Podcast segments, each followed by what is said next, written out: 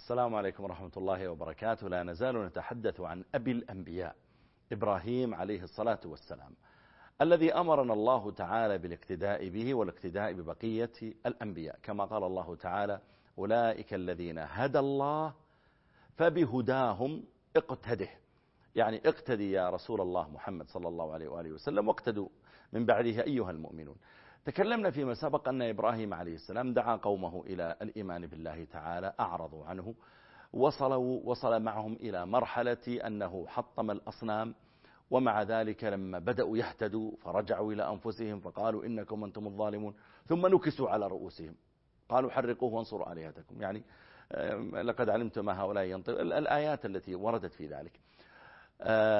قال الله جل وعلا بعد ذلك عن إبراهيم وقال إني مهاجر إلى ربي. إنه هو العزيز الحكيم. لما رأى أن الدعوة هنا توقفت أراد أن يفتح له بابا في بلد آخر لخدمة هذا الدين والدعوة إلى الله تعالى.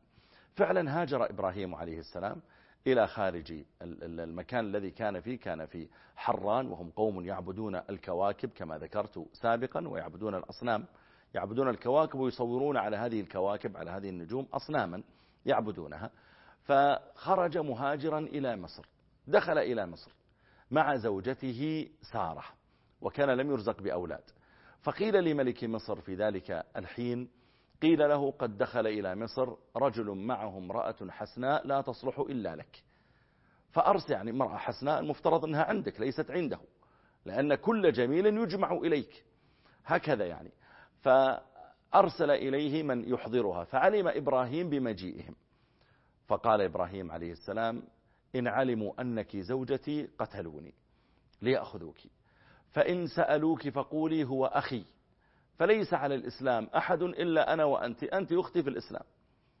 وأخذت سارة ولم يستطع إبراهيم عليه السلام أن يدفعهم عنها ومضوا بها حتى أدخلت على ذلك الملك. فلما اقترب منها استعاذت بالله واستجارت وقالت أعوذ بالله منك يعني ألجأ إلى الله وأفر إلى الله وأحتمي بالله منك. فلما رفع يده ليلمسها شلت يده لم يستطع أن يحركها. وهذا يقع بتأثير من من من مما يوقعه الله جل وعلا عليه أن يمنع يده من الحركة. وكذلك أحيانا الرعب الذي يصيب الإنسان من دعاء الآخرين لما دعت واستغاثت واستجارت وجمعت عليها ثيابها وابتعدت عنه. الحالة النفسية التي تصيبه تجعله أحيانا لا يستطيع أن يتحكم بيده وهذا واقع. أليس أحيانا من شدة الخوف؟ الإنسان في الاختبار لا يستطيع أن يكتب تنتفض يده لا يستطيع أن يكتب. أليس أحيانا من شدة الخوف؟ الإنسان يريد أن يحمل حقيبة أو أن يحمل ولده فلا يستطيع تخور قواه. هذا موجود اليوم. وأحيانا من شدة الحماس ربما يأتي فيه قوة لم يكن مجهزا نفسه لها. يعني أحيانا يقع حادث سيارة مثلا لوالد مع أولاده وتجد أنه يخرج أولاده الواحد وراء الثاني من السيارة وربما حرك الباب بقوة ويخرج فيه قوة لم يعهدها عن نفسه. وكان في السابق لو حمل طفله ولو لمسافة مترين ثلاثة تعب. لكنه اليوم يحمل أربعة أطفال وخمسة وربما حمل أمهم وفعل أشياء. هو بعد ذلك يعجب يقول كيف جاءتني هذه القوة؟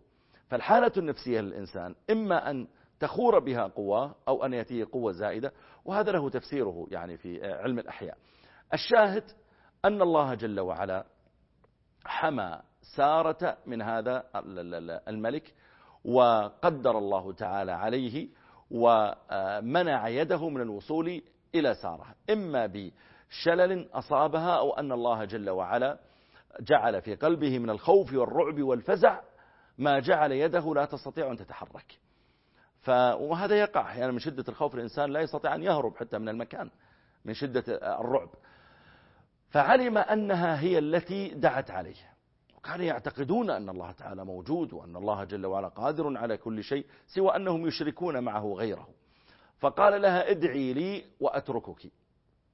فدعت الله تعالى له واطمأنت فابتعد عنها ثم حدثته نفسه فاقترب إليها فدعت عليه أخرى فشل عنها. ثم دعت له وتركها وأعطاها خادمة اسمها هاجر تزوجها بعد ذلك إبراهيم عليه السلام. يعني هي أعطتها لزوجها إبراهيم وولدت منه إسماعيل كما سيأتي. عادت إلى إبراهيم وإذا هو يصلي ويستغيث ويستجير بالله وقد كان نبينا محمد عليه الصلاة والسلام إذا حزبه أمر إذا يعني ضاق عليه أمر أو, أو يعني أصابه هم أو ضيق فزع إلى الصلاة. وهذا والله أيها الإخوة والأخوات له تأثيره الشديد. إذا جاءك خبر محزن قيل لك فلان توفي أو حصل لبيتك كذا أو حصل لسيارتك كذا أو أخذ منك كذا أو حصل كذا. أول شيء تفعله أول شيء تفعله توضأ وصلي ركعتين. كان النبي عليه الصلاة والسلام إذا حزبه أمر فزع إلى الصلاة. فزع إلى الصلاة. والله القصص الواقعية في ذلك كثيرا لكني لا أريد أن أخذ الوقت بذكرها لكن إذا الإنسان صلى عندما يفجعه الأمر المحزن مباشرة كبر وصلى ودعا الله تعالى والله أن تجد في نفسك من الراحة والطمأنينة والسكون ما لا تتصوره. بل حتى في تخفيف من وقع ذلك الأمر عليك وعلى من معك. ولذلك النبي عليه الصلاة والسلام كان إذا حزبه أمر إذا فاجأه هم أو غم أو, أو, أو, أو ضاق عليه أمر لم يحل كبر وصلى. إبراهيم عليه السلام لم يستطع أن يمنع المرأة عنهم ولم يستطع أن يدفعهم ولم يستطع أن يذهب معهم فكبر يصلي ويدعو الله. دخلت عليه سارة ومعها هاجر وهو يصلي. فأشار له وهو يصلي مهيم يعني ما الخبر؟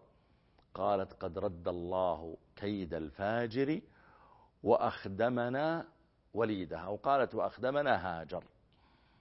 فرفع يديه يشكر الله تعالى. ثم انتهى من صلاته وأخذ زوجته وهاجر من مصر. إني مهاجر إلى ربي. هاجر من مصر إلى الشام. ولأنه لم يرزق بأولاد. والخادمة هذه أهديت إلى سارة. فأهدتها سارة إلى إبراهيم عليه السلام. أهدت هاجر.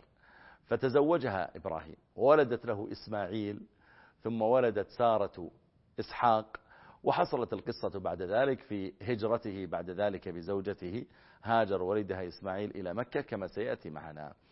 فالهجرة موجودة والخروج من البلد خروج الداعية من بلده إلى بلد آخر هذا أمر متكرر.